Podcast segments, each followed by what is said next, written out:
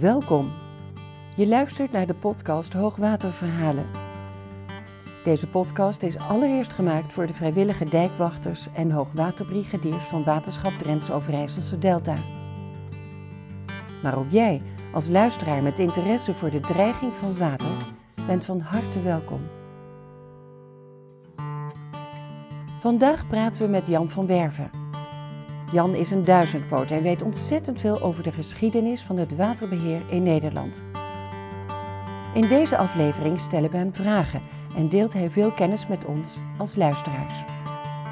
In deze aflevering kregen wij de kans om Jan van Werven vragen te stellen over de geschiedenis van het waterbeheer in Nederland en dan vooral ook in het gebied rondom de IJssel. Zo leven we al eeuwen met water.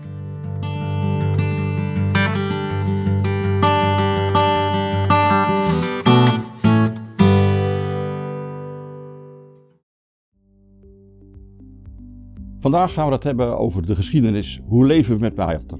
Mijn naam is Henk van Dijk en ik ben dijkwacht bij het waterschap Drents Overijsselse Delta. Naast mij zit Jan van Werven, die eigenlijk alles van die geschiedenis weet. Jan, stel jezelf even voor als je wilt. Ik ben uh, Jan van Werven, ik ben uh, vrijwilliger bij het waterschap. Ik ben teamleider van de Hoogwaterbrigade in Kampen. Daarnaast geef ik uh, rondleidingen en presentaties, excursies voor allerlei groepen die zich aanmelden bij het waterschap. Oké, hoe komt het dat jij eigenlijk zoveel weet van die geschiedenis? Ja, eh, van jongs af aan heb ik me daarvoor geïnteresseerd. Uh, Mhm. Toen ik nog helemaal niet bij het waterschap betrokken was, heb ik ook uh, langs de oever van de IJssel allerlei foto's gemaakt van, van extreme omstandigheden, wateromstandigheden. Mhm, mhm. En ik ben uh, gaan lezen. Oké. En in de geschiedenis, geschiedenis is interessant, Mhm. dus ik ben de geschiedenis ingedoken. Oké. Nou, je weet dus heel veel over de geschiedenis van water en waterbeheer in Nederland. Om eens even terug te gaan. Hoe zag Nederland er ongeveer in het jaar 500 voor Christus uit? 500 voor Christus. Uh, het was een flink deel van, van, van Nederland was uh, moerassig. Mhm. Uh, het, het, het, huidige IJsselmeer dat bestond helemaal niet. Er was een, een klein meer. De Romeinen noemden dat het uh, Lacus Flevo. Mhm. En Flevo, dat herken je nog steeds in de huidige Flevopolders. Mhm. De Friezen die hadden voor datzelfde meer de naam Almere. Ah. En dat herken je weer in de, de naam Ja. van de stad Almere. Ja. Maar er was toen een kleine binnenzee en dat lag eigenlijk in een gebied van veenmoeras. Mhm. Nederland wa- was vrij ontoegankelijk. Oké. Ehm, dat veranderde vast. Eh, als we een grote sprong maken in de tijd eh, en we kijken naar 800 na Christus. Hoe zag Nederland er toen uit? 800 na Christus, dan, eh, dan zie je een ontwikkeling dat dat, dat meer steeds groter wordt. De, Mhm. de, de zompige oevers die, die zijn een beetje aan het afkalven Mhm. door eh, invloed van de, van de storm. Mhm. En eh, ja, die zompige oevers zijn natuurlijk heel, heel zacht. Je, je merkt nu nog in, in de Wieden, daar heb je ook van dat trilveen. Ja. ja. Als het een beetje stormt, dan, dan slaat dat weg. En Ja. het me- meer werd langzaamaan wat groter.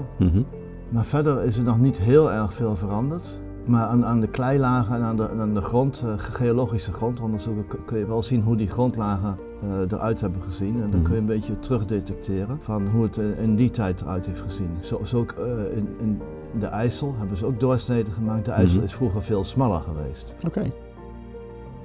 En dan krijgen we een periode met eh, behoorlijke vloeden, begrijp ik. In 1164 is er de Juliana-vloed. Wat kan je daarover vertellen?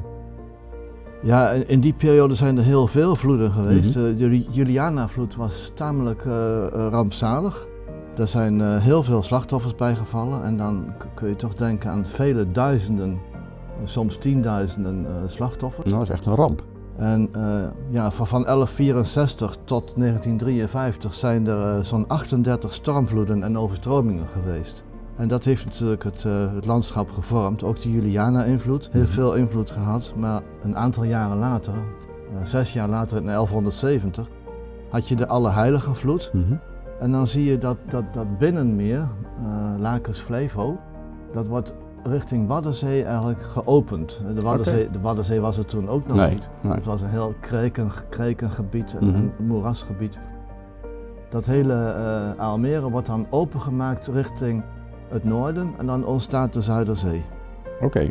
En die vloeden die zijn vaak genoemd naar de eh, dag waarop ze plaatsvonden, hè? Ja, el- elke dag is, is de naamdag van een heilige. Mhm. En op de naamdag van de heilige, ja, dan kreeg die eh, vloed kreeg dan ook die naam. En eh, er zijn meerdere vloeden geweest met dezelfde naam. Oké. Bijvoorbeeld Sint-Elisabeth-vloed. Ja, dat bekende. kwam omdat in diezelfde Ja. periode, het telkens weer stormseizoen, Ja, ja, dan, dan viel dat samen op die dag en dan kreeg die weer die naam. ja, logisch. Eh, en dan ontstaat dus het IJsselmeer, eh, Jan.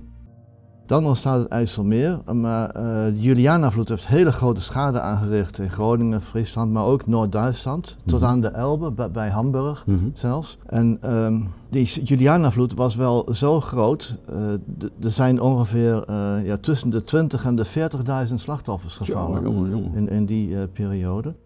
Maar in de chronologie van vloeden is de Sint-Elisabeth, of de Julianavloed een, een vast punt. Hm. Want bijvoorbeeld eh, 55 jaar later was er een vloed, de, de Marcellusvloed. Mhm. En die is dus gedateerd 55 jaar na, Na de Juliana. de Julianavloed. Zo belangrijk was de dat. Julianavloed zo'n enorme ramp is geweest. ja, duidelijk. Eh, was toen eigenlijk de rivier de IJssel er ook al?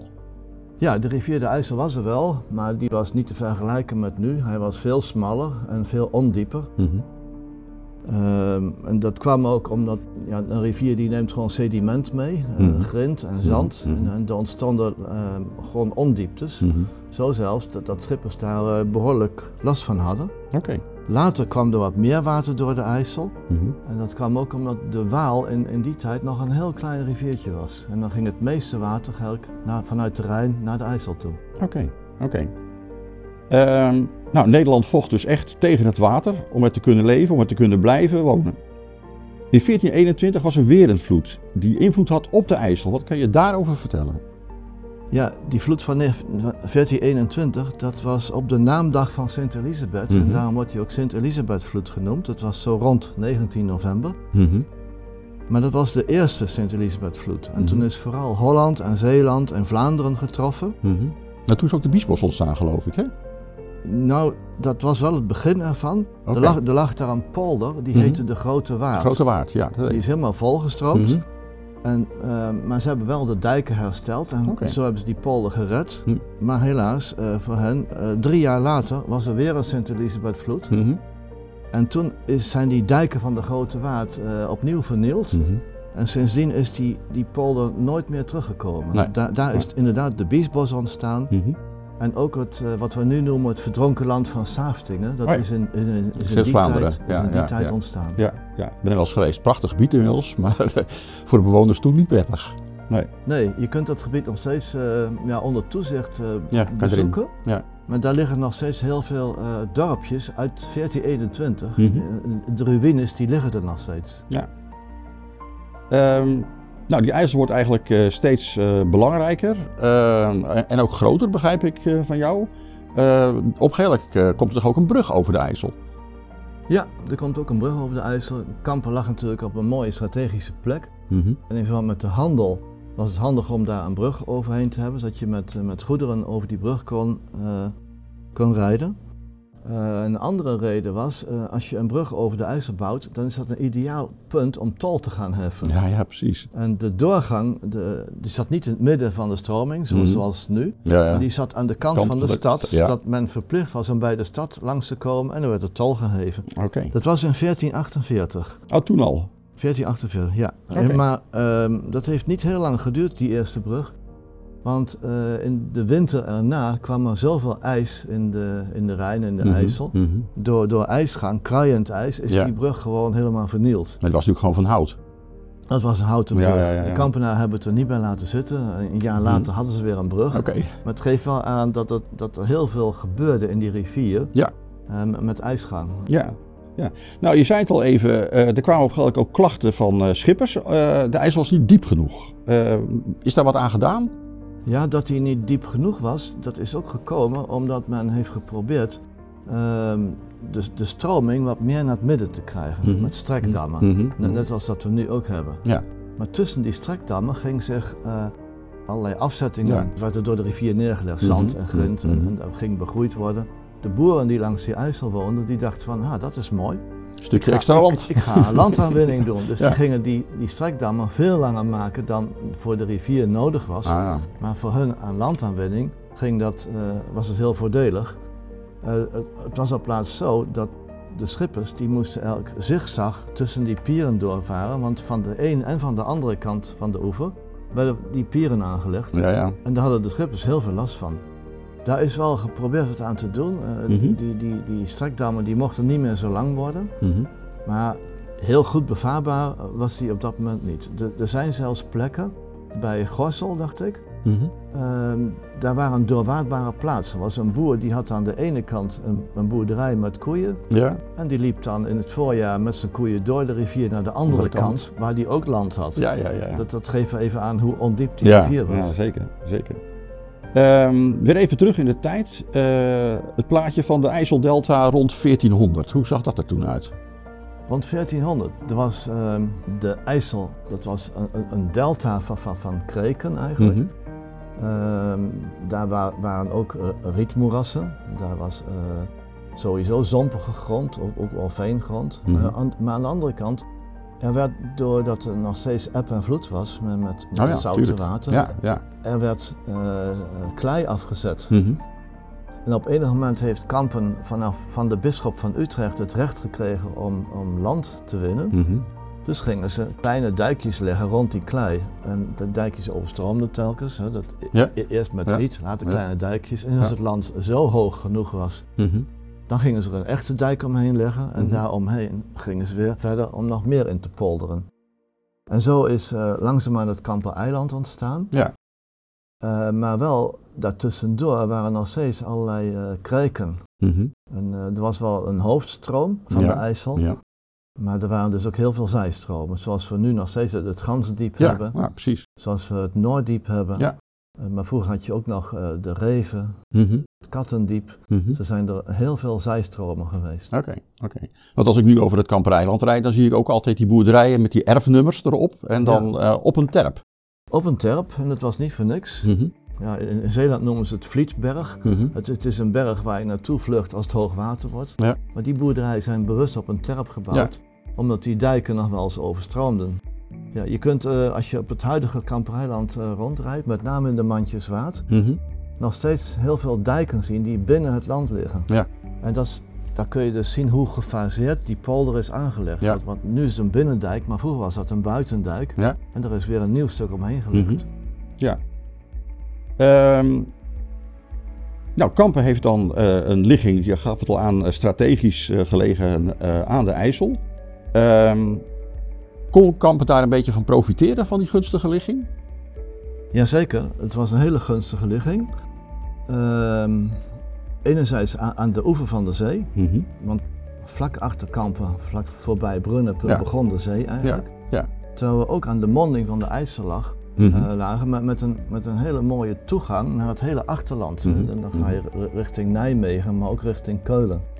Dat is voor de handel ideaal. En Kampen heeft ervan geprofiteerd. Eh, ze hebben heel veel koggeschepen eh, gebouwd of laten bouwen. Wat is dat precies, eh, Jan, een koggenschip? Een koggeschip, dat is een, een middeleeuws schip. Mhm. Eigenlijk is dat, ja, je zou kunnen zeggen wat het koggeschip van toen was, dat, dat is het containerschip van nu. Ah. Dat was het eerste grote schip wat in staat was om grote hoeveelheden goederen over grote afstanden te vervoeren. En ook over zee. En ook over zee. Dat, Ah. ging, dat ging heel ver. Ehm, zo- Zo'n koggeschip, dat was, nou ja, wij hebben, wij hebben er eentje herbouwd naar aanleiding Mhm. van een opgraving. Ja. Dat schip is 21 meter lang, eh, bijna 8 meter breed, heeft Mhm. een diepgang van 2 meter Mhm. en die kan 60 ton vracht vervoeren. Oké. Als je dat met karren zou moeten vervoeren in de middeleeuwen, dan had je een trein van wel 100, 100 karren Ja, ja, nodig. Met, met paarden ervoor. Ja. En wat, eh, wat vervoerden ze daarmee? Ehm, er waren twee handelsroutes. Een zuidelijke route die ging langs, eh, Te- langs Texel, helemaal langs de kust naar, naar Portugal. Zo, zo ver. En, eh, ja, naar Portugal Mhm. en ook wel Zuid-Frankrijk. Daar Mhm. werd zout opgehaald. Ja. En zout was in de middeleeuwen heel kostbaar. Ja. Het was in, in het noorden was geen zout. Maar in het zuiden hadden ze zoutpannen. Mhm. Daar werd gewoon op natuurlijke wijze het water ingedikt totdat het Ja. zout, zout werd. Ja. En dat werd in tonnen naar het noorden gebracht. En Hm. zout was heel kostbaar. Dat werd voor conservering gebruikt, neem ik Dat van. werd voor conservering Ja. gebruikt, maar eh, ook, voor smaak. Ja. Maar je, eh, kampen vervoerden dat ook weer naar het noorden toe. Oké. En daar werd nou ja, de, de zoute haring eh, Oh ja. werd het voor gebruikt, maar ook voor het zouten van stokvissen. De- Mhm. De kabeljauwen, die, Mhm. die werden geslacht, zeg maar, gezouten, gedroogd en Mhm. dan werden ze geconserveerd. Nou ja. En voor de handel kwamen ze dan uiteindelijk met scheepsladingen vol weer richting Kampen. Die Mhm. het dan vervolgens weer doorvervoerden naar Deventer. Eh, maar wat we allemaal verhandelden, dat, dat was dus eh, zout. Maar eh, vanuit Engeland werd er veel wol gebracht. Mhm. Uh, dat ging, ka- kampenschepen ook gingen naar Londen toe. Mhm. Engeland had toen al veel, veel schapen, er was Mhm. veel wol geproduceerd. Mhm. Dat werd naar de overkant gebracht, naar Vlaanderen, naar Gent, Mhm. naar Brugge, Mhm. Antwerpen. En de Vlamingen waren heel goed in het verwerken van die wol. Ze konden hele fijne draden spinnen. Mhm. En daarvan konden ze hele mooie stoffen, wollen stoffen maken. Dat noemen ze de lakense stoffen. Oh ja. Vandaar dat in die steden nog steeds van die lakenhallen Ja, zijn. ja, precies. Daar wordt die stof verhandeld. Oké. Die stof die ging dan ook vaak mee met koggeschepen terug naar Kampen toe. Mhm. En vanuit Kampen ging het weer allerlei andere, andere handelsrichtingen uit. Ja. Eh, had Kampen eigenlijk ook iets van een haven of eh, lagen ze gewoon in de rivier? Hoe zag dat eruit?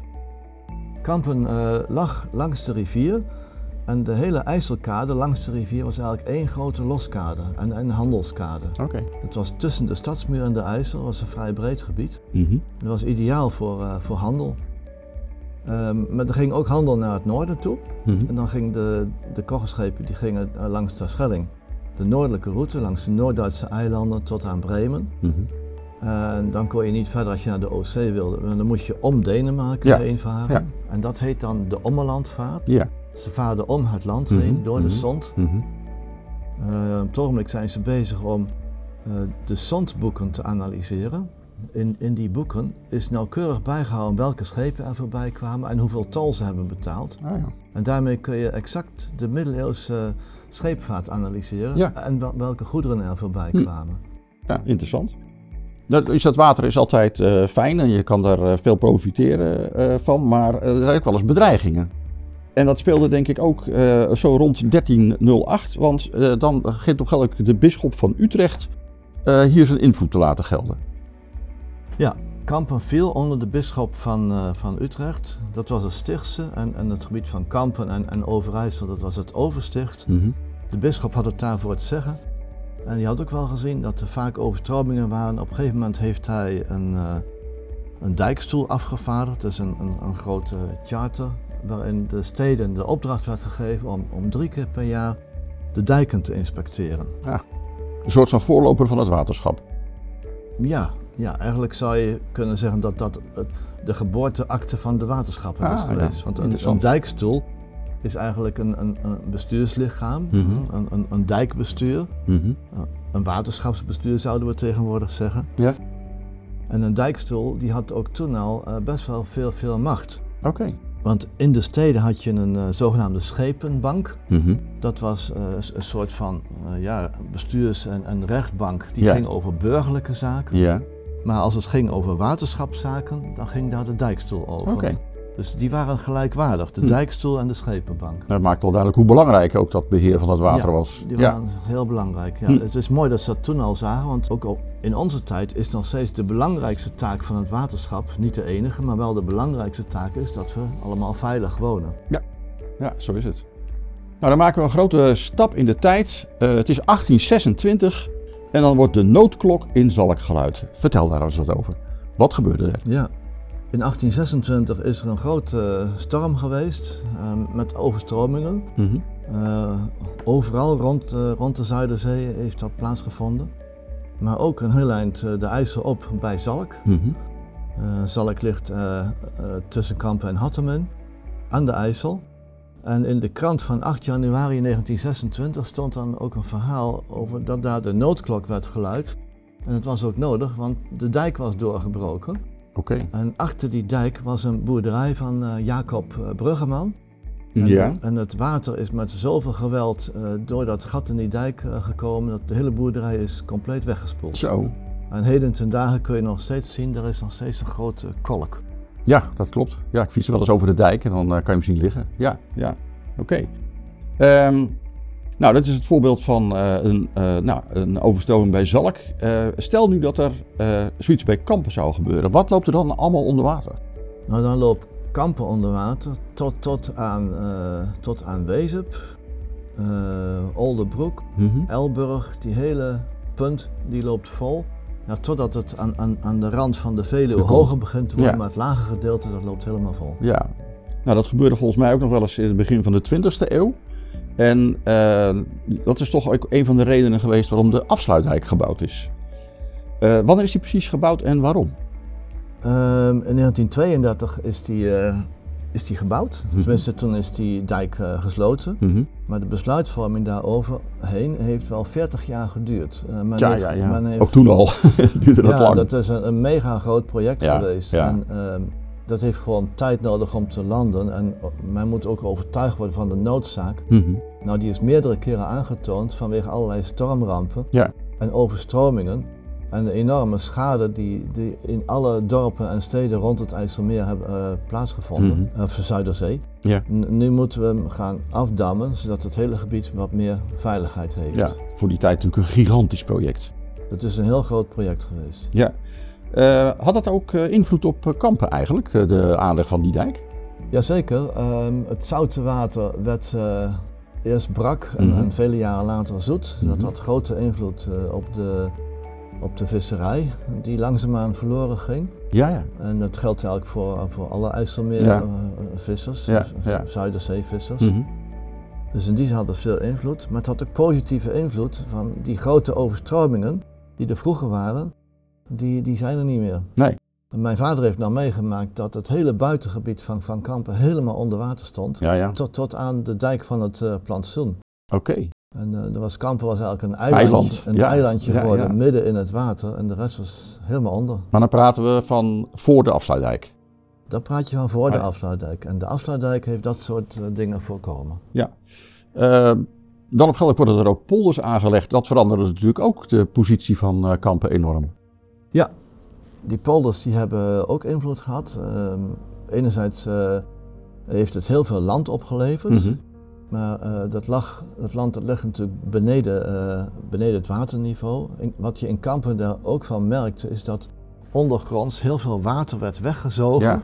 naar de polders Ja. toe. En dat in Kampen verschillende huizen gingen verzakken, Mhm. straten gingen verzakken. Ja, daar hadden we wel last van gehad. Dat is ook bij de Noordoostpolder gebeurd. Mhm. Daar lag de polder direct aan de dijk van het oude land vast. ja. Daar hadden ze er nog meer last van. En dat is ook de reden geweest waarom ze bij latere polders randmeren hebben laten bestaan, zodat er een waterbuffer tussen zit. Ja, ja, ja. Dat helpt wel, maar goed, het, is nu stabiel geworden. Maar in het begin hebben we er wel last van gehad. Eh, nou, eh, het lijkt een goed verhaal. Het IJsselmeer is ingedamd. eh, land eromheen. Is Kampen helemaal veilig nu? Ja, dat zou je denken. Ehm, wij, wonen, wij wonen best wel met een gerust hart eh, langs zoveel water. Want Mhm. ook als je IJssel ziet, dan is dat een enorme bak water. Ja. Eh, en dat is heel mooi en je kunt er handel op drijven. Mhm. Eh, maar het heeft inderdaad ook nadelen. Ehm, je moet veiligheid nooit uit het oog verliezen. Mhm. Je moet goed zorgen dat de dijken op, op, op, qua sterkte goed Mhm. zijn, dat ze qua hoogte goed zijn. Mhm. Ehm, maar er kunnen dingen in de natuur gebeuren en daar moet je eh, op anticiperen. Zoals? Wat kan er gebeuren? Nou, bijvoorbeeld in, in 1987 was er een hele strenge winter. Ja. En toen ging er eh, langs de oevers van de hele IJssel, en, en de Rijn ook trouwens, eh, werd ijs gevormd. Mhm. Mhm. Maar dat ijs dat, dat werd weggeslagen om, omdat er een schip langs vaart Ja. en dan door de klotsen... Ja. Nou, Ja. het gevolg was dat er heel veel Schotse ijs stroomafwaarts dreven. Mhm. En ik ben daar in, eh, in januari 1987 geweest. Ik heb daar nog foto's van gemaakt. Mhm. En dan zie je heel mooi blauw water met rustig eh, s- eh, witte schollen ijs daarin drijven. Ja, mooi gezicht. Dat is een heel mooi gezicht. Maar drie dagen later ben ik daar weer geweest. Mhm. Toen was het helemaal dicht. Die- dat ijs dat, dat was op elkaar gaan zitten. Ja. En door de stroming kwam er steeds meer ijs Ja. bovenop. Het onderste ijs werd naar beneden geduwd. En uiteindelijk is daar in de monding van de IJssel een, een, een ijsdam ontstaan. Ja. Waardoor gewoon de rivier is afgedamd. Oké. En dan zie je ook dat het waterpeil gaat stijgen. Ja. En wat doen we daartegen? Ja, ze hebben erbij gestaan, ze hebben de Defensie erbij gehaald Mhm. om, om te kijken of, ze, eh, of ze het konden opblazen met, met, springstof. Maar uiteindelijk hebben ze besloten om dat niet te doen. Hm. En daar waren twee redenen voor. Eh, als je één keer een enorme ijsmassa in beweging brengt, en stroomopwaarts was het ietsje Mhm. breder dan in de flessenhals, Ja, ja, ja. dan krijg je dus in die flessenhals een opeenhoping. Enorme druk. En als dat ijs één keer in beweging is, is het niet meer te stoppen. Nee, nee. Ze waren bang dat het ijs de, de dijken zou wegschuiven en dan ben je nog verder van huis. Ja. Dus dat hebben ze niet gedaan. Andere reden was, is dat er stond zoveel druk op dat, eh, op dat ijs, Mhm, op die ijsdam. mhm. Eh, het is daar 8 meter diep, in normale omstandigheden. Dus dat ijs, dat ijs lag tot op 8 meter diep, zo'n beetje tot op de bodem. Mhm. Maar het water heeft onder hoge druk toch nog kans gezien om onder dat ijs door te persen. Oké, oké. En uiteindelijk hebben ze het heel langzaam gewoon op een natuurlijke manier laten ontdooien. Ja. En toen zijn ze met een waterpeiling gaan kijken hoe diep het daar was. Mhm. Op de plek waar die dam was, was het toen geen 8 meter meer, maar was het 40 meter diep. Jongen. Allemaal weggespoeld. Allemaal weggespoeld. Maar dat heeft ons wel gered. Het, het water, eh, waterpeil was wel enorm hoog, want in, Mhm. in, de, in de, de Burgel, dus de gracht in Kampen, stond het water eh, nog zo'n stukje, 10 centimeter van, van Onder de rand rand? af. Ja. Maar goed, het, het was net genoeg. Het is net goed gegaan. zijn- het is net goed Ja, gegaan. Ja. Maar ja, al vrij snel daarna, in 1995, dat weten veel mensen vast ook nog wel, hadden we ook heel hoog water in Nederland. Eh, wat is er toen eh, met Kampen gebeurd? Ja, in Krampen was het eh, ook heel hoog water, eh, net als in de andere rivieren. Eh, het water stond eh, nou, bijna tot boven aan de dijk. Dus Mhm. ik denk nog zo- zo- zo'n halve meter eh, bene- beneden de top van de Mhm, dijk. mhm. Maar in een buitenbocht van de rivier, dan schiet dat water eigenlijk door. Normaal is dat niet erg. Ligt er onder aan de dijk ligt basalt. Ja, En die houdt de stroming wel van, van, de de, dijk af. eigenlijke dijk ja, af. ja. Maar als het water tot boven aan de dijk is, daar is alleen maar gras. Ja, ja. En dat is uiteindelijk na zoveel dagen stroming niet sterk genoeg meer Nee. om het water tegen te kunnen Mhm. houden. Dus de dijk die wordt stukjes afgespoeld, Ja, zeg maar. ja. Om dat te voorkomen hebben ze een heleboel zandzakken opgelegd, Mhm, maar die dijk was toch zwak. mhm. En ze waren bang voor een dijkdoorbraak en toen hebben ze eh, een, een nooddijk gelegd. Van, van, eh, die was echt op deltahoogte, echt een volwassen, een grote volwassen dijk mhm. van enkele kilometers lang.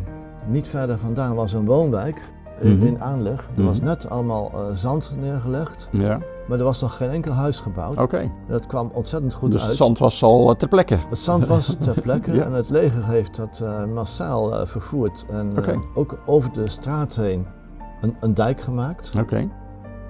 En die dijk is helemaal bedekt met, met van, dat zwarte landbouwplastic. Oh ja. Daar overheen zand Mhm. zakken. En Ja. zo hebben ze heel snel een nieuwe dijk gebouwd. En in 2,5 dag hebben ze daar een dijk gebouwd. Hele prestatie. Goede oefening voor het leger. Ja, ja. En de mensen veilig. Ja, mooi.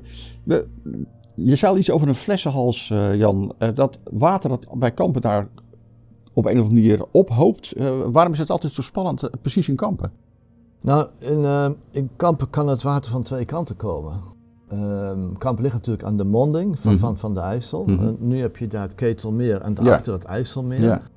Als er een, een noordwesterstorm is, dan is dat de richting van de hoofdas van het IJsselmeer. De hoofdas Ja, van het IJsselmeer, als je die bekijkt, is noordwest. Ja, Dus dan is de strijklengte van, van, eh, van de wind over een hele grote Maximaal, afstand, ja. maximaal, ja.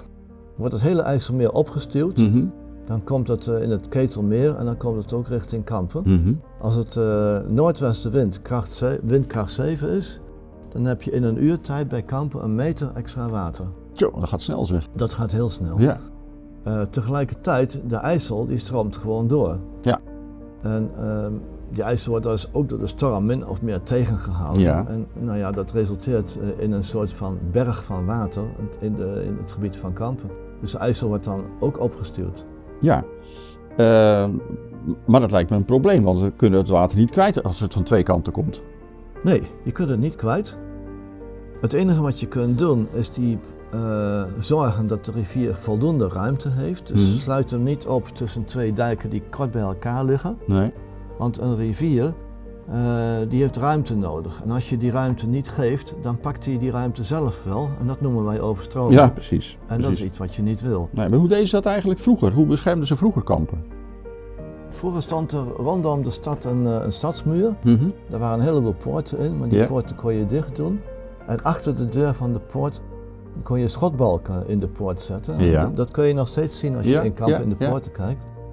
En dan tussen de deur en die schotbalken, die ruimte die daartussen zit, is ongeveer een halve meter. Ja. is bewust een halve meter. Mhm. Ehm, daar kon je mest doen. In, Mest. In, in de stad waren heel veel stadsboeren en die hadden mest, eh, gewoon met stro erin, stalmest. Mhm. Die werd opgehaald en in, dat, in die ruimte ertussen gegooid, flink aangestampt. Mhm. En daarmee was de poort waterdicht. Oké, ja, slim.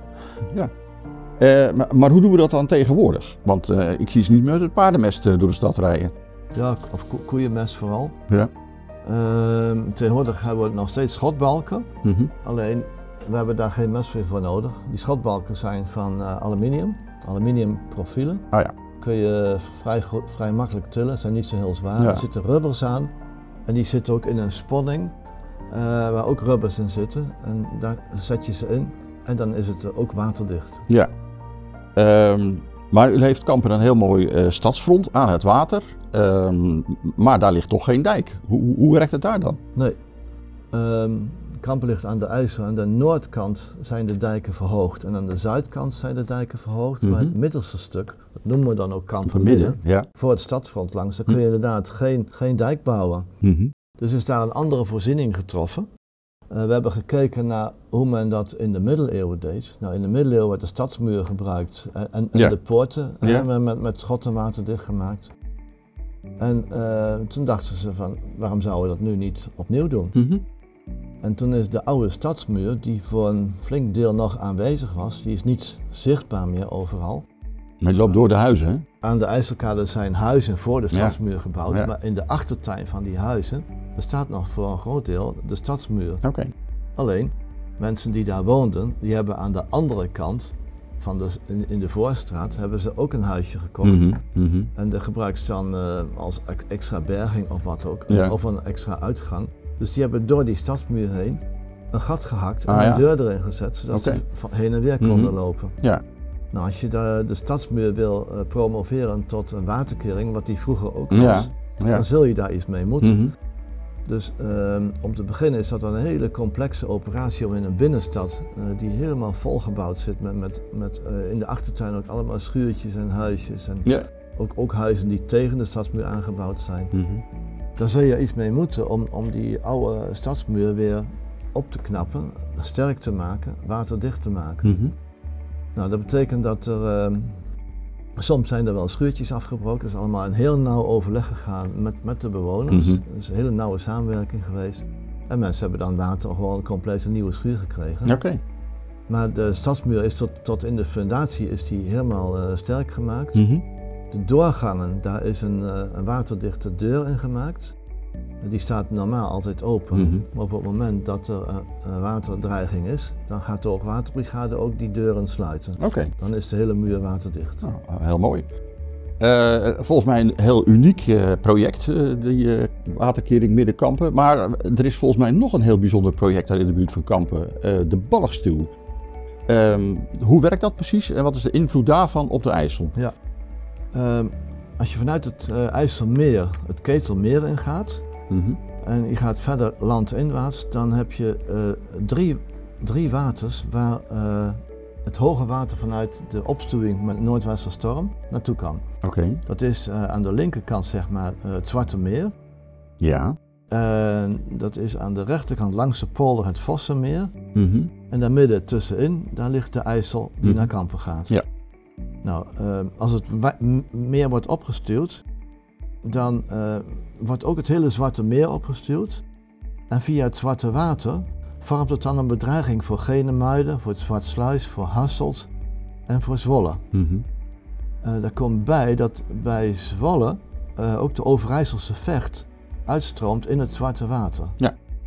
Nou, dat wil zeggen dat ook die Overijsselse vecht, dat is toch een, een flinke rivier, Ja, ja, ja. die kan veel water aanvoeren. Die, die stroomt, net als IJssel, gewoon door Mhm. in het Zwarte Meer. Je krijgt Mhm. een beetje een vergelijkbare situatie als bij Kampen. Mhm. Daar komt het water ook vanuit eh, het Ketelmeer en aan de andere kant vanuit de, de, Ja, de IJssel, IJssel. twee kanten. Ja. Nou, dat heb je op het Zwarte Meer ook. Daar, Mhm. daar wordt het ook opgestuurd. Maar de Overijssel vecht stroomt door. Mhm. Als er nu heel hoog eh, water is opgestuurd vanwege uh, noordwestenstorm, Mhm, mhm. dan gaat bij eh Ramspol een balstuw eh, dicht. Die balstuw is net, nou ja, je kunt, zou kunnen zeggen, het is een hele grote fietsband. Mhm. Die ligt normaal op de bodem van het water, dan, Ja. zie je hem niet. Nee. Hij ligt in een bak, maar die Mhm. kan opgeblazen worden.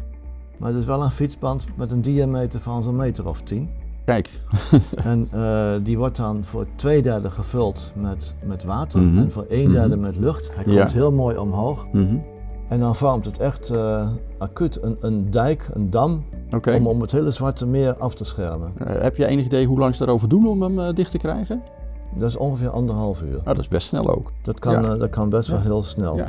En als die open is, gaan ze permanent meten aan de zijde van de Ketelmeer. Mhm. Kijken hoe hoog het waterniveau is. Ja. En ze gaan ook meten aan de andere kant van de stuw, aan de Zwarte Meerkant. Ja. Want terwijl die bouwstuw dicht is, van de andere kant, die Overijsselse vecht, die stroomt gewoon Ja, die blijft doorstromen, ja. Ja. Dus dat Zwarte Meer gaat langzaamaan een niveau omhoog. ja. Ja. En als nou uit de metingen blijkt dat het Zwarte Meer qua, qua waterniveau hoger is dan het Ketelmeer, Kan die weer dicht? nou, da- dan, ja, dan gaat die, die, die balstuw gaat in feite weer naar beneden. Ja. Dan kan het water weer weg. Het kan dus zijn dat op, op één dag die balstuw wel twee keer open gaat en, en twee keer weer Ja, dicht. ja, ja, ja, ja. Dat is afhankelijk van de metingen. Ja. Daar zitten geen, geen menselijke emoties aan. Dat is puur, puur op basis van Metingen. metingen. Ja, nee, het lijkt me ook een goede instelling. Ehm, nou, we hebben eigenlijk al een paar keer geconstateerd dat eh, de rivier, die moet je ook de ruimte geven. Eh, hoe hebben ze dat gedaan in de buurt van Kampen? Ehm, nou, op een aantal plekken ehm, me- me- meer aan de zuidelijke kant van de rivier zijn dijken verlegd. Mhm. Bij, eh, bij Zwolle in de buurt, daar is bij de Vreugderijke Waard. Ja, dat klopt. De rivierdijk is Een heel stuk naar achteren gelegd, ja, hè? 300 meter 300 verplaatst. meter, ja, dus ja. daar is veel meer waterberging gekomen. Mhm. Er zijn eh, langs de hele IJssel ook veel meer plekken waterbergingen gekomen. Mhm. Je ziet ook in, in, de, in de uiterwaarden bij Zalk, daar hebben ze geulen gegraven, Mhm. zodat de, de stroming ook makkelijker kan. Ja. Dat is nu een heel mooi stukje natuur in de uiterwaard. Mhm. Maar als het nodig is, dan overstroomt dat en Ja. dan helpt dat mee om, om, de, om de grote hoeveelheden water snel af te voeren. Mhm. Maar bij Kampen is nog steeds eh, die flessenhals voor, Ja. de, voor de stad langs. Ja, precies. Daar kun je niet de stad eventjes 300 Nee, meter verplaatsen. nee, nee.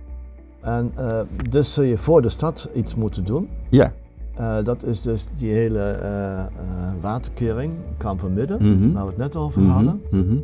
Daarnaast is de rivier uitgediept. Die Mhm. was altijd eh, in de geul 5 meter diep. Die is over 7 kilometer is die uitgediept naar 7 meter diepte. Oké. Heb je weer meer capaciteit? Daar heb je meer afvoercapaciteit. Mhm. En daar is eh 2 miljoen kubieke meter zand uitgekomen. Goeiedag. Ja. En dat zand hebben ze gebruikt om een nieuwe dijk aan te leggen. Je kunt namelijk aan de zuidkant van de dijk een stukje van de rivier aftappen Mhm. via een bypass. Ja. En die bypass die gaat dan van de IJssel eh, eh, tussen twee dijken door, Mhm. twee, twee hele nieuwe dijken die Ja. over het land zijn gemaakt. Ja. En dan komt die uit in het Vossenmeer. Oké. En als je daarbij heel hoog water uit de Rijn en IJssel een stukje water aftapt, Mhm. een situatie van 1995, Ja. dan is er bij Kampen 41 centimeter minder water. Oh, dat scheelt dan toch al eh, Dat behoorlijk. scheelt enorm. Ja. En, en ook bij Zwolle, bij Zwolle is zelfs iets van 60 centimeter minder water, omdat daar het water ook makkelijker, sneller weg kan. Oké. Dus dan die, hele bypass, daar stroomt het vanzelf in. In een bocht van de rivier is een, is een soort, een soort van aftappunt gemaakt. Dus Mhm. de dijk die daar was, die is vervangen door, door een lange brug. Ja. Onder die brug ja. zit een soort van drempel. Oh, Die kun je vergelijken met, met een drempel ter hoogte van een zomerdijkje. oké. En eh, als mens hoef je niet meer in te grijpen. Als het water in de rivier zo hoog is dat over de zomerdijk heen stroomt, dan Ja. stroomt het dus ook over die drempel in. Ja. Dan wordt het afgetapt, Ja. gaat het de bypass in en dan stroomt het vanzelf eh, richting Vossenmeer. Volgens meer. Oké. Nou Jan, ik ben weer ontzettend veel wijzer geworden over de geschiedenis van eh, het water in eh, de buurt van waar we wonen. Ontzettend bedankt dat je die kennis met ons wilde delen. Graag gedaan.